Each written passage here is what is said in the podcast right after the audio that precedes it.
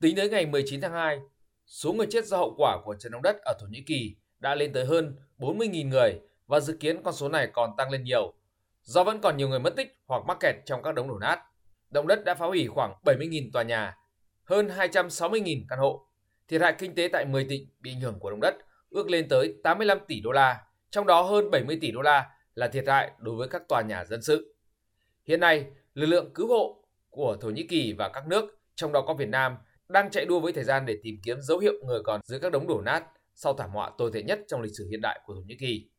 Tuy nhiên, tới tối ngày 19 tháng 2, Cơ quan quản lý thảm họa và tình huống khẩn cấp Thổ Nhĩ Kỳ thông báo kết thúc cuộc tìm kiếm và cứu hộ ở hầu hết các khu vực bị ảnh hưởng bởi động đất, ngoại trừ hai tỉnh là Hatay và Karamanmaras. Trước đó, người đứng đầu cơ quan quản lý thảm họa và tình huống khẩn cấp Thổ Nhĩ Kỳ Yunis Seger nhận định nước này đang phải đối mặt với thảm họa lớn nhất trong lịch sử và hậu quả của trận động đất kép cũng như hàng nghìn dư chấn sau đó không chỉ giới hạn ở 11 tỉnh, thành phố bị ảnh hưởng.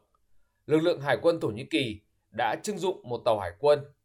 thành bệnh viện giã chiến tạm thời ở cảng Ikenderu để hỗ trợ các nhân viên y tế trước áp lực y tế nặng nề mà các bệnh viện ở miền Nam Thổ Nhĩ Kỳ đang đối mặt, đặc biệt là ở khu vực Hà Tây. Song song với quyết định ngừng tìm kiếm nạn nhân, Thổ Nhĩ Kỳ bắt đầu dọn dẹp các đống đổ nát và tái thiết. Phó Tổng thống Thổ Nhĩ Kỳ Fawad Oktay đã tuyên bố khởi động một chiến dịch với tên gọi Nhà của tôi cũng là nhà của bạn, nhằm kêu gọi các nhà hảo tâm đang sở hữu nhiều nhà ở tự nguyện cung cấp miễn phí cho người dân bị ảnh hưởng bởi thảm họa động đất hoặc cho thuê với giá hợp lý. Ngoài ra, các nhà hảo tâm cũng có thể quyên góp ủng hộ các gia đình bị ảnh hưởng bởi động đất, trả tiền thuê nhà trong khuôn khổ chiến dịch này. Tuy nhiên, nhiều người dân Thổ Nhĩ Kỳ vẫn lo lắng và không biết tới khi nào cuộc sống thành phố có thể trở lại được như trước. Anh Sanja, người dân Thổ Nhĩ Kỳ cho biết. Tôi không biết bao giờ cuộc sống của người dân vùng động đất có thể trở lại như xưa. Điều đó có thể phụ thuộc rất nhiều vào sự hợp tác và giúp đỡ, hỗ trợ từ các nước và cộng đồng quốc tế để chúng tôi tái thiết. Phụ thuộc trực tiếp vào sự hỗ trợ xây dựng các tòa nhà và thành phố như trước.